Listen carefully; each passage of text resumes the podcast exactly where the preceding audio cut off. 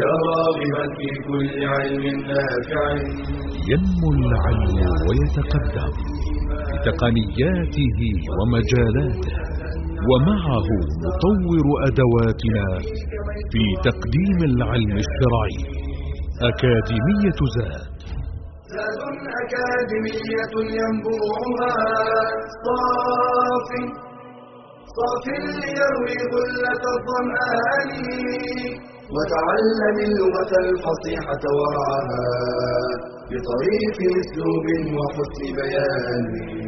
بشرى لنا زاد أكاديمية للعلم كالأزهار في البستان. بسم الله الرحمن الرحيم. الحمد لله رب العالمين ونصلي ونسلم على رسولنا الأمين. عليه أفضل الصلاة وأتم التسليم. اليوم معنا بإذن الله هذا اللقاء وهو اللقاء الثاني في هذه المادة الجميلة التي تتعلق بعلم النحو. والذي أرجوه من الله عز وجل أن تكونوا قد استفدتم من اللقاء الأول وهيأتم أنفسكم إلى اللقاء الثاني. وهذه النقطة في غاية الأهمية في التدرج في العلم. فإن أي درس تريد أن تستفيد منه أن تراجع اللقاء السابق أو الدرس السابق مما يعينك على تهيئة النفس لتقبل الدرس اللاحق. فإذا كنت قد راجعت ما سبق فإنك تستقبل هذا الدرس القادم برغبة وتشوف وحرص. العلم يحتاج إلى طريقة لتعلمه والوصول إليه من ضمن هذه الطرق هي التي أشرت إليها. أننا في أي درس علمي سواء نحضره في مسجد أو في مركز صرح للتعليم من مدرسة أو جامعة أو عبر النت أو عبر القنوات الفضائية حتى نستفيد من الدرس نكون متواصلين باستمرار مع الدرس السابق والانتظار للدرس اللاحق. ثم يصبح الدرس اللاحق أصبح درسا سابقا. نراجعه فنهيئ أنفسنا للدرس القادم وهكذا. حتى يتسنى لنا الوصول بإذن الله في النهاية إلى ما نرجو أن نصل إليه، واعلم أن أي شخص عزم على تحقيق شيء ما وسلك طريق ذلك وصبر على هذا الطريق في النهاية بإذن الله سوف يحقق ما يريد. هذه قاعدة عامة ليست محصورة في في في في المسلمين، حتى في في في لغير المسلمين يعني. هذه في الحياة الحياة قائمة على الأسباب. الله جعل لكل شيء سببا. فأنت تفعل الأسباب التي تريد أن تحقق فيها والوصول إلى هدف ما وتصبر على طريق ذلك تحقق النتائج. وقل من جد في أمر تطلبه واستصحب الصبر إلا فاز بالظفر. شوف النهاية؟ إلا فاز بالظفر. يعني يقول الشاعر قليل قليل جدا وقل. يعني أكثر الناس إذا سلكوا آه هذا المسلك لتحقيق أهداف يريدون أن يحققوها آه فإنهم يحققونها بإذن الله. مع فعل الأسباب والصبر على طريق تحقيق آه هذه الأسباب. ولهذا هذا العلم إياك إياك أن تدخله وأنت تستشعر أنه علم صعب علم شاق علم فيه عوائق عديدة متنوعة. لأننا نجد في الساحة وفي الميدان من يرى ذلك في هذا العلم. وبالتالي لن يتعلم.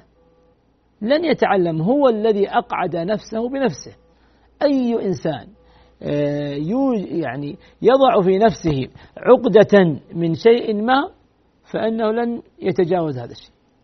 ولهذا إياك إياك أن تبدأ وأنت بهذه المشاعر. ابدأ وأنت تعتقد بإذن الله أنك سوف تظفر بهذا العلم. وسوف بإذن الله تحقق النتائج التي ترجو أن تحققها. وتأكد تأكد أن الأمر سهل. لأستسهلن الصعب أو أدرك المنى فمن قادت الآمال إلا لصابر لأستسهلن الصعب. هكذا أدخل وأنت تقول سوف أستسهل هذا الصعب. وسوف أدرك آه، ما أريد أن أحققه. واعلم أنه تنقاد لك هذه الأماني وهذه الأمال التي أنت تريد أن تحققها إذا كنت صابرا. إذا كنت صابرا في الطريق. ولهذا النبي صلى الله عليه وسلم أعطانا آه، حديثا رائعا جدا في الصبر. قال عليه الصلاة والسلام في الصحيحين ما أعطي أحد عطاء خيرا وأوسع من الصبر. فاصبر. على هذا العلم اصبر على تعلمه. العلم لا ينال براحة الجسم كما قال آه، الإمام مجاهد رحمه الله ونقل عنه الإمام مسلم في مقدمة صحيحة. العلم لا ينال براحة الجسم فالعلم فيه عناء فيه تعب آه، فيه شغل بالفكر فيه مراجعة فيه حفظ آه، كل هذه بإذن الله إن شاء الله إذا كنا نبدأ هذه البداية الصحيحة فاعلموا أيها الإخوة وأيها الأخوات أننا بإذن الله مع نهاية آه، شرحنا لهذا المتن وهذه الملزمة الرائعة مع نهاية الشرح سوف نجد بإذن الله آه، سهولة في فهم هذا العلم. ما زال أو ما يزال الحديث آه، موصولا عن نشأة هذا العلم. فذكر هنا ما يتعلق بهذه النشأة أنه بعد المد الإسلامي في العالم واتساع آه، رقعة الدولة دخل كثير من غير العرب في الإسلام وانتشرت آه، العربية آه، كلغة بين هذه الشعوب لأنهم دخلوا الإسلام وهذه لغة إسلامهم وهذه لغة قرآنهم ولغة نبيهم محمد صلى الله عليه وسلم مما أدى إلى دخول اللحن في اللغة. أعاجم ولم يتعلموا ولم ينشأوا على هذه اللغة فكان لسانهم في هذه العجمة وضياع الفصحى حتى عند العرب آه، أنفسهم. يعني هذا اللسان لم يكن مقتصرا فيه على الأعاجم الأعاجم لأنهم ما نشأوا عليه لكن العرب كذلك تأثروا بسبب اختلاطهم بهؤلاء الأعاجم فأصبح اللسان فيه هذا اللحن. فهذه من مما يتعلق في البدايات. فدعت الحاجة آه، إلى علماء آه، هذا الدين وعلماء آه، الشريعة وعلماء ذلك الوقت والزمان لتأصيل قواعد اللغة لمواجهة هذه الظاهرة وهي ظاهرة اللحن خصوصا فيما يتعلق بالقرآن وأيضا سنة النبي صلى الله عليه وسلم وهي الوحي الثاني. فكان هذا من أسباب التدوين والتأليف آه، الذي أشرت إليه في اللقاء السابق.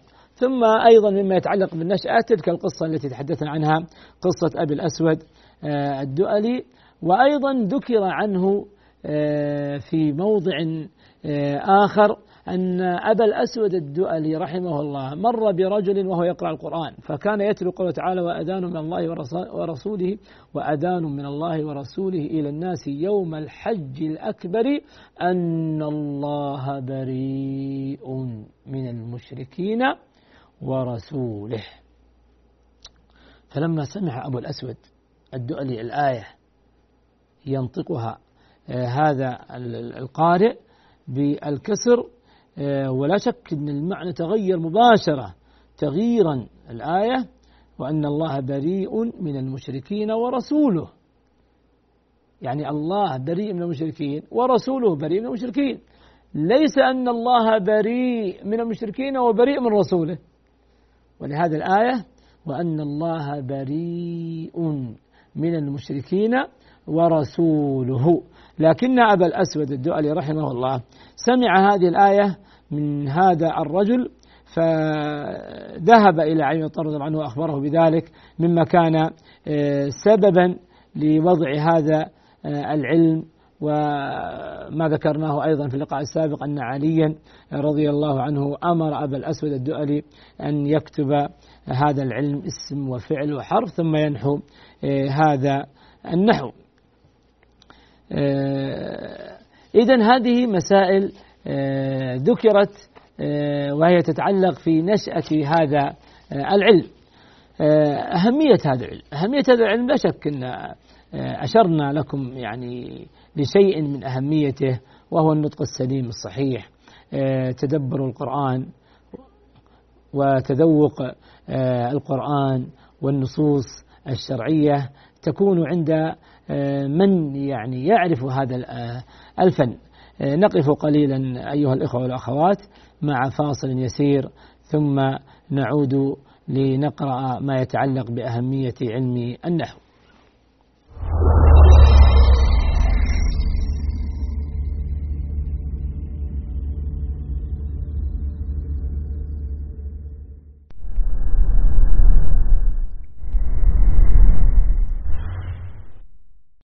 هل تحمل هم نفقات تطاردك ولا تستطيع تلبيتها؟ هل فكرت في أية حلول لسد هذه النفقات؟ أم أن أول ما تفكر فيه هو الاستدانة؟ فلتسأل نفسك: هل سأقترض لأمر ضروري؟ هل وقت الاقتراض مناسب؟ هل المبلغ الذي سأقترضه سيؤثر على ميزانية الأسرة؟ كيف سيسدد الدين؟ وكم سيستغرق من الوقت؟ واعلم أن الدين وإن كان جائزا إلا أن أمره خطير. ولذلك استعاذ منه النبي صلى الله عليه وسلم فقال اللهم إني أعوذ بك من المأثم والمغرم. كما أنه صلى الله عليه وسلم لم يصل على من مات وعليه دين. فلا ينبغي لعاقل أن يورط نفسه في الدين لأمور ترفيهية أو تكميلية لأن الدين يصيب بالهم والغم وقد يوقع في الكذب وإخلاف الوعد والمشكلات الأسرية.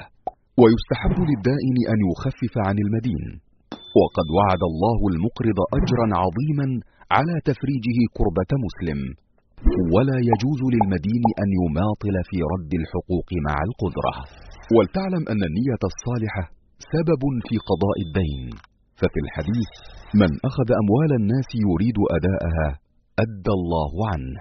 ومن أخذ يريد إتلافها أتلفه الله.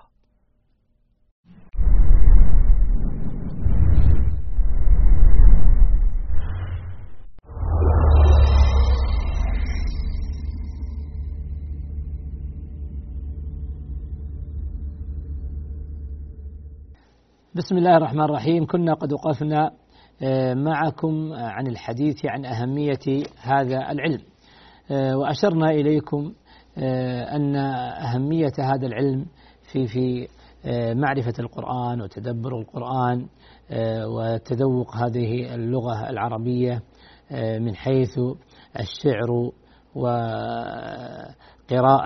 كتب أهل العلم. ذكر هنا في هذه الملزمة كلاما جميلا لبعض أهل العلم. فقال ابن خلدون رحمه الله في المقدمة الفصل الخامس والأربعون في علوم اللسان العربي. آه، أركانه أربعة. آه، وهي اللغة والنحو والبيان والأدب. قال ومعرفتها ضرورية على أهل الشريعة. لماذا هي ضرورية على أهل الشريعة؟ آه، لمعرفة وفهم القرآن وهو الدليل والسنة وهي الدليل. فهذه الأدلة حتى تفهمها وتعرف ما يتعلق فيها من من مسائل ومن أحكام. لا بد من معرفة اللغة العربية. قال إذ تأخذ الأحكام الشرعية آه، آه، نعم كلها من الكتاب والسنة. إذ مأخذ الأحكام الشرعية كلها من الكتاب والسنة. وهي بلغة العرب. فإن مأخذ آه، الأحكام الشرعية آه، كلها من القرآن ومن السنة. الوحي الثاني قال وهي بلغة العرب. ومن نقلها لنا؟ آه، الصحابة والتابعون وهم عرب. فالذين نقلوها لنا هم الصحابة رضي الله عنهم والتابعون. وهم كذلك وأيضا شرح لنا مشكلاتها من كان على هذه اللغة قال فلا بد من معرفة العلوم المتعلقة بهذا اللسان لمن أراد علم الشريعة. إذا لا بد لكل متخصص في علوم هذا الدين من علم الشريعة آه، من حيث الفقه ومن علم العقيدة وعلم التفسير وسائر العلوم لا بد من معرفة اللغة العربية. لا بد لهذا العالم الذي يريد أن يتوصل إلى الأحكام والوصول إلى العلم آه، والرسوخ فيه آه، أن يكون عارفا باللسان العربي وهذه اللغة. وهذا الذي أشار إليه آه، ابن خلدون رحمه الله في مقدمته آه، الشهيرة. كذلك علم العقيدة. علم العقيدة آه، لا بد للمتخصص في هذا العلم أن يكون عارفا بهذه اللغة. وهناك مناقشة حصلت بين عالم من السنة وآخر من المعتزلة. وكان النقاش يدور حول صفة الكلام. انظر إلى العالم في العقيدة عندما يكون متمكنا من اللغة. كيف آه، يستطيع أن يحاج آه، الخصم. فكان آه، هذا العالم الذي يعطل الصفات يؤول الآية وكلم الله موسى تكريما بأنها لفظ الجلالة مقدم مفعول به وكلم الله موسى تكريما فيصبح المتكلم هنا من؟ موسى وليس الله. لماذا؟ لنفيه صفة الكلام عن الله عز وجل. فقال له العالم السني دعنا من هذه الآية. ماذا تقول في قول الله تعالى وكلمه ربه؟ وكلمه ربه. هنا لاحظوا وكلمه ها الغيبة في الفعل تعود إلى موسى. لا يمكن أن تكون هذه الهاء في محل رفع في اللغة العربية.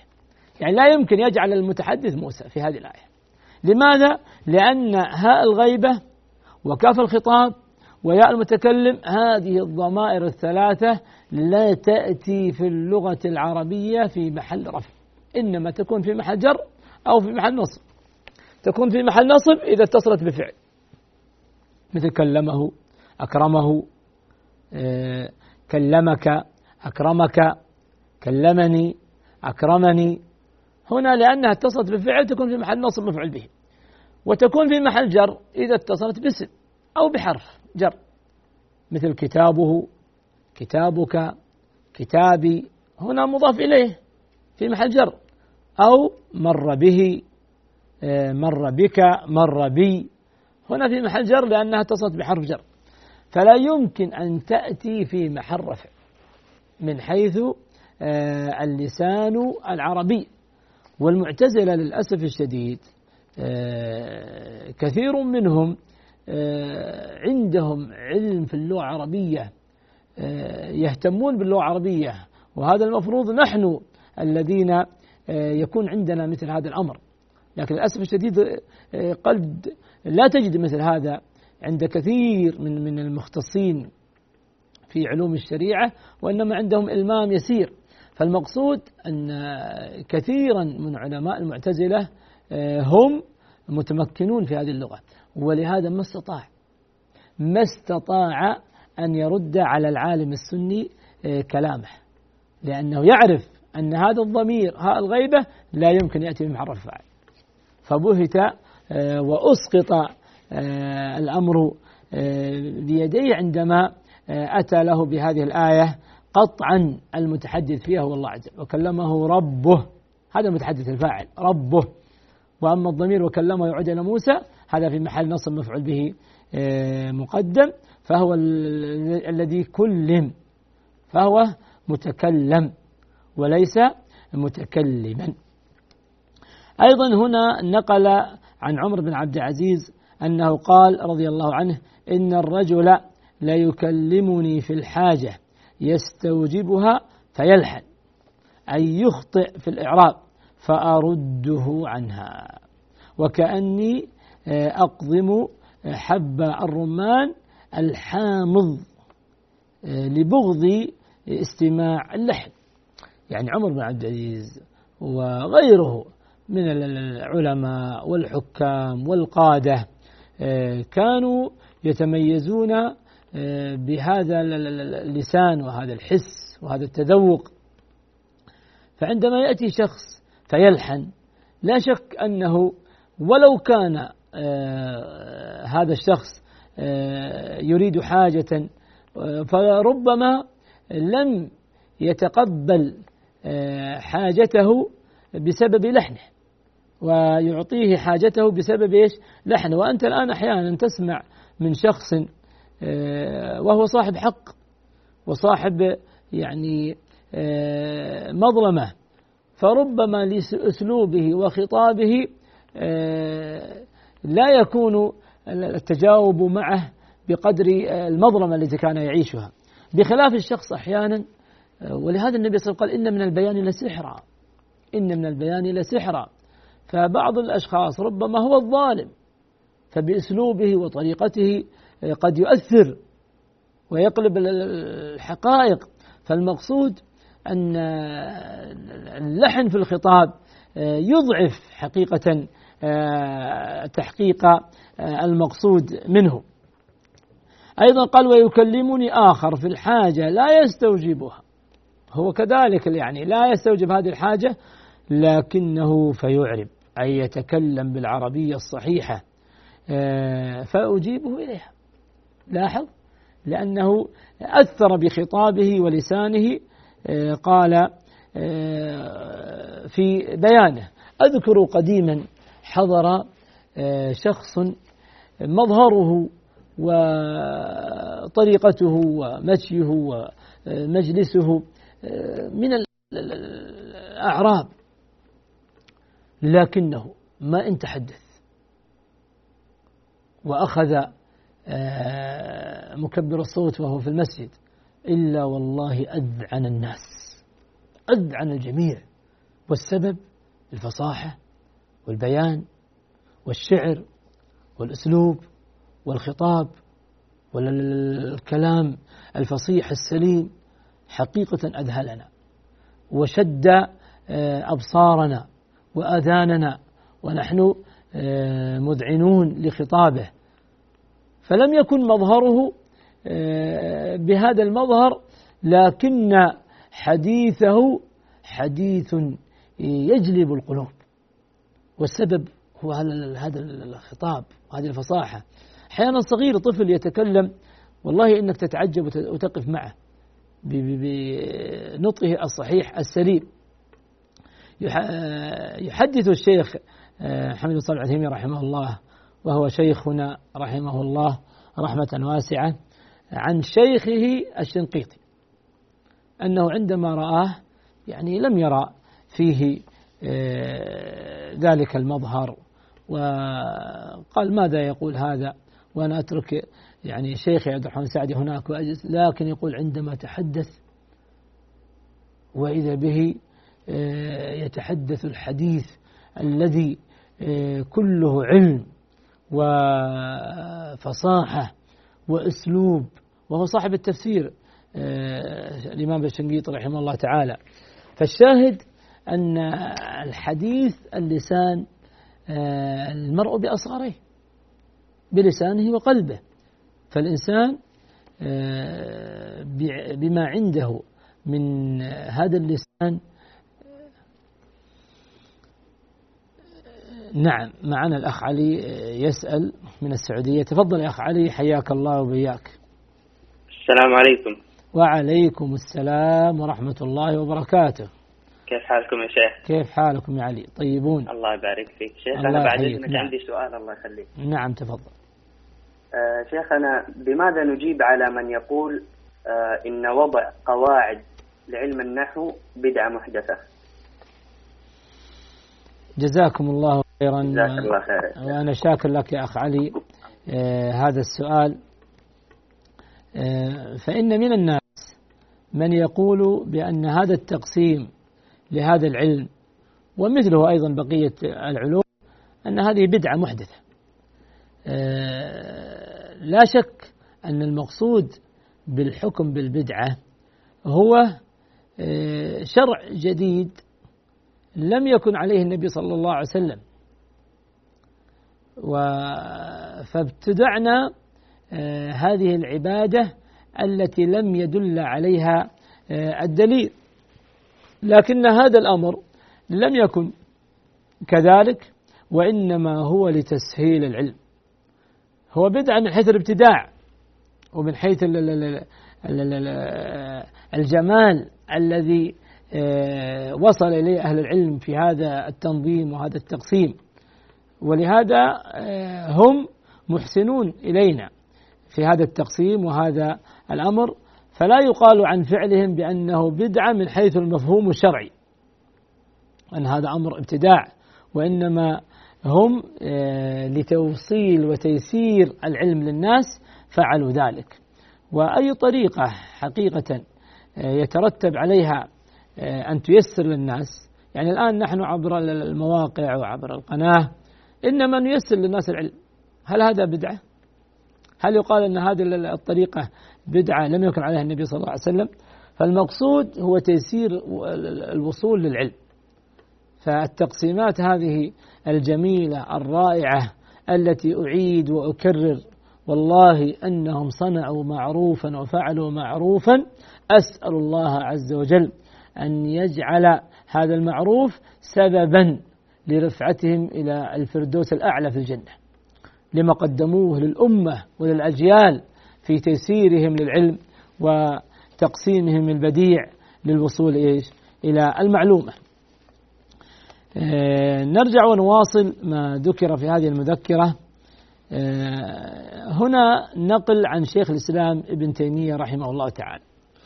ومعلوم شيخ الإسلام ابن تيمية رحمه الله تعالى في علمه وبحره والحديث عنه حديث يطول في الثناء هذا الشخص. ولا نريد أن أن نستطرد مما يأخذ وقتا علينا لكن هذا الإمام الذي ولد في عام 661 يعني في منتصف القرن السابع وتوفي عام 728 في أيضا الربع الأول أو الثلث الأول من القرن الثامن. رحمه الله رحمة واسعة. كم كان له من المعروف الشيء العظيم الكبير؟ الآن ونحن نتحدث تجد في الجامعات على مدار الجامعات في مدن المملكة العربية السعودية أو في غيرها.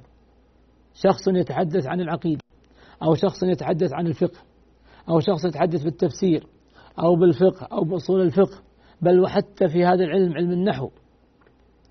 فتجد وهذا اختيار شيخ الإسلام ابن تيمية وهذا ما قاله شيخ الإسلام ابن تيمية وهذا الذي قرره شيخ الإسلام ابن تيمية رحمه الله. هو الآن يقود العلم وهو في قبره. رحمه الله رحمة واسعة. مما قدم لخدمة هذا الدين وتيسير هذا العلم والوصول إليه. يقول رحمه الله تعالى ومعلوم أن تعلم العربية وتعليم أن تعلم العربية وتعليم العربية فرض على الكفاية. وكان السلف يؤدبون أولادهم على اللحن يقول هذا العلم تعلمه وتعليمه هو فرض كفاية. لا بد في الأمة من يقوم بهذا العلم يتعلمه ويعلمه. وإلا فإن ذهاب هذا العلم ذهاب لغيره. من العلوم الأخرى. فإنه كما أشرنا في بداية هذا الدرس أن كافة العلوم تتعلق بهذا العلم. نعم يا أبا هشام تفضل. الأخ أبو هشام من الأردن. جزاكم الله خير شيخنا. شيخنا عندي سؤال بالنسبة لأهمية علم النحو سواء للمسلم العادي أو طالب العلم يعني بشكل عام أيضا أهمية هذا العلم يعني والتحلي به. نعم نعم. الله يجزيكم الخير يا رب. وأنت كذلك. آه لا شك أن هذا العلم آه له الأهمية العظيمة لكنه يختلف من متخصص لغيره. فعامة الناس آه يأخذون الشيء اليسير آه منه مما يجعلهم آه، يفهمون القرآن ويتدبرون القرآن ويعون القرآن وما يقرؤونه أيضا من كافة الكتب. أما المتخصص من أهل العلم فلا بد أن يدرك غور هذا العلم يدخل في في في التخصص حتى يعي كافة حتى يعي كافة العلوم الأخرى وحتى يفهمها آه، فلا بد للمتخصص من الزيادة في معرفة هذا العلم. نعود لكلام شيخ الإسلام ابن تيمية رحمه الله تعالى فإنه بين أن هذا العلم فرض على الكفاية ليس فرضا على العين. وإنما فرض الكفاية يعني لا بد في الأمة من يقوم به. فإن لم تقوم فإن لم تقم الأمة به فإن الأمة آثمة. هذا هو فرض الكفاية. لا بد يوجد في الأمة من يقوم بهذا العلم. هو لا يجب على جميعها لكن يجب على مجموعها. وهذا هو فرض إيش؟ الكفاية. آه، وذلك لأهمية هذا العلم. وهذا مما يؤكد أهمية هذا العلم لأنه واجب على الكفاية أن يقوم به من يتعلمه ومن يعلمه آه، لغيره. قال وكان السلف يؤدبون أولادهم على اللحن لأهمية هذا العلم وحتى لا ينشأ الإنسان على هذا الخطأ كان السلف الصالح آه، رحمهم الله يؤدبون أولادهم على اللحن وأين أولادنا؟ آه، من هذه التربية. أنا وأنت وكثير من الناس. ربما مقصرون والله في في هذه الأجيال ومخطئون حقيقة. يعني أنا أقولها وأنا والله أتألم. والسبب في ذلك أننا آه، نتهاون في الأمر ونتساهل في الأمر وكأن الأمر يعني يسير. لكن لو تعودوا على سماع هذا الأمر وعند الخطأ ننبههم ونحذرهم ولا شك أن من أسباب آه، التيسير لهم وعدم الوقوع في الخطأ أن يتعودوا على سماع القرآن وقراءة القرآن بكثرة وأن يتعودوا أيضا على قراءة آه، بعض كتب أهل العلم. آه، قراءة صحيحة آه، وأنا وأنت آه، نجلس معهم ونسمع قراءتهم ونصحح أخطاءهم فيتعودون. فيصبح اللسان بعد ذلك متعودا على السلامة واللغة الصحيحة والبعد عن الأخطاء وهي يسيرة يعني خصوصا الحروف. الإعراب في الحروف يعني فيه إشكال لأن الإعراب في الحروف الخطأ فيه ظاهر. الكلمة مرفوعة بالواو وتقول أنت آه، تجعلها بالياء. مثلا تقول آه، قال أبيك. قال أبيك. قال أبوك. فاعل مرفوع. يعني هذا خطأ ما ينبغي أن نمر عليه مرور الكرام وكأننا لم نسمعه سواء في في بيتنا مع أولادنا أو مع طلابنا أو مع جيراننا أو في المسجد. مثل هذه الأخطاء آه، نسمعها كثيرا. أيضا من الأخطاء أحيانا يأتيك شخص مثلا يناديك يا شيخنا يا شيخنا يا شيخنا يا شيخنا يا شيخنا. هذا منادى مضاف. هذا منادى مضاف. آه، ما تجعله آه، مرفوع. فهذه أخطاء حقيقة يحسن التنبيه عليها. نأخذ فاصلا قصيرا ثم نعود إليكم بإذن الله.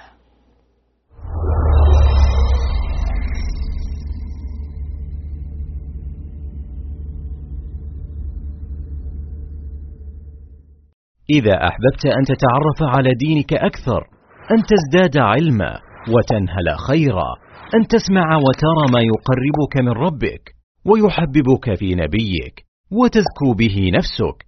في قناة زاد تجد ذلك وأكثر.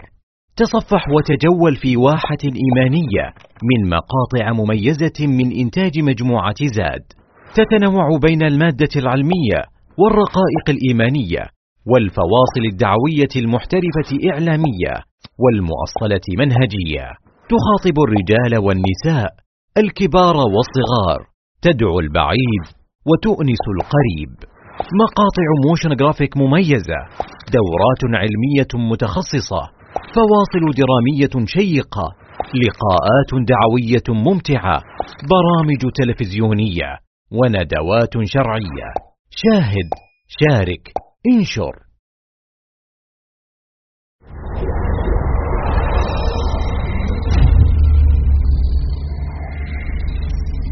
قناة زاد العلمية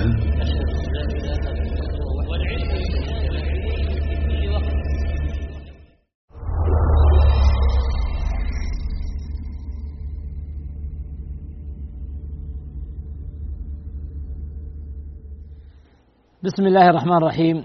نعود إليكم أيها الإخوة والأخوات بعد هذا الفاصل اليسير وكنا قد وقفنا معكم مع كلام شيخ الإسلام ابن تيمية رحمه الله آه، تعالى حيث ذكر أن هذا العلم هو فرض على الكفاية. وبين رحمه الله أن السلف الصالح رحمهم الله كانوا يؤدبون آه، أولادهم على اللحن ويحذرونهم من هذه الأخطاء التي آه، كثيرا ما نسمعها التي كثير ما نسمعها من من أولادنا وقد لا ننتبه لذلك ولا ننبههم مما يجعلهم يستمرون على هذه الأخطاء وعلى هذا اللحن. لكن يحسن بنا أن ننبه على هذا اللحن آه، كما أشرت قبل قليل آه، على أولادنا وعلى طلابنا وعلى آه، زملائنا ومن يجلس معنا. ومن الأخطاء التي أشرت لها يعني كثيرا ما نسمع ذلك يا شيخنا يا شيخنا سواء الحديث المباشر أو عبر الهاتف وهذا خطأ من الأخطاء الشائعة إنما تقول يا شيخنا. ختاما أيها الإخوة والأخوات أسأل الله عز وجل آه، في هذه اللقاءات أن يبارك لنا فيها وأن يجعلها آه، لقاءات آه، مباركة ننتفع منها جميعا بالوصول إلى هذا العلم وتيسير هذا العلم. أنبه قبل أن ننتهي أن هناك ملفا كما تعلمون هو خاص لكل طالب في موقع الأكاديمية. هذا الملف ينزل فيه سؤال بعد كل لقاء. لا بد أن تجيب على هذا السؤال وهو موضوع له أظن آه، وضع له درجتين. فلا بد من الإجابة على هذا السؤال وهو موجود في ملفك الخاص في موقع الأكاديمية. في كل لقاء ينزل هذا السؤال آه، لتجيب عليه في ملفك الخاص.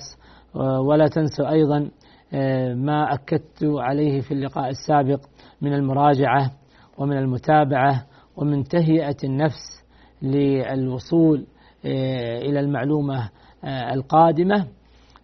وهذا من التدرج في العلم والعلم كلما تدرجت به فإنك تصل فيه إلى نهاية حميدة.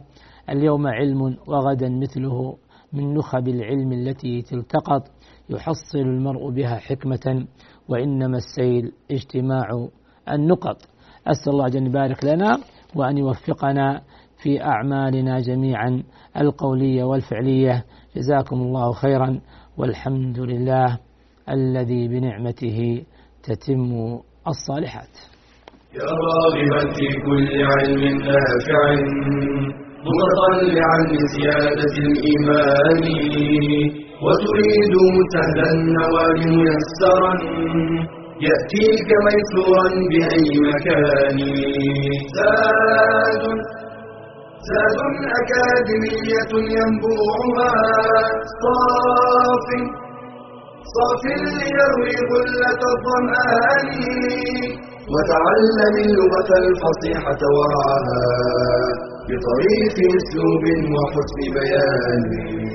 بشرى لنا أكاديمية للعلم كالأزهار في البستان.